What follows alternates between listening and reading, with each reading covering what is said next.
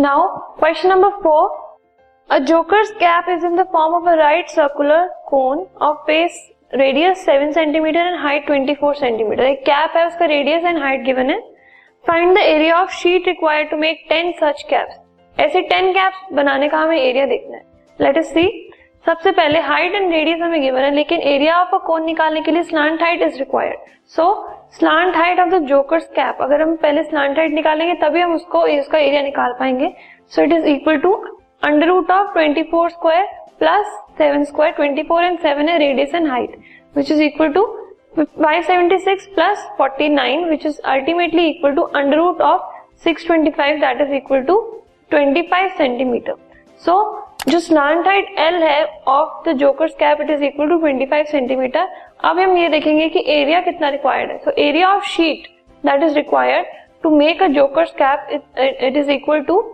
the curve surface area of the joker's cap क्योंकि अगर हम ये देखें, उसका बेस जो है वो हॉलो होता है. तो बेस का कोई नीड नहीं है हमारे पास. सो टेन कैप्स का होगा हमारे पास ten into pi R L which is equal to ten into twenty two by seven into seven into twenty five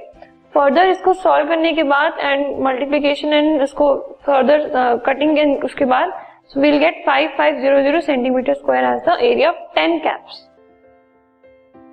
This podcast is brought you by Hubhopper and Shiksha Abhiyan अगर आपको ये podcast पसंद आया तो please like share और subscribe करें और video classes के लिए शिक्षा अभियान के यूट्यूब चैनल पर जाएँ।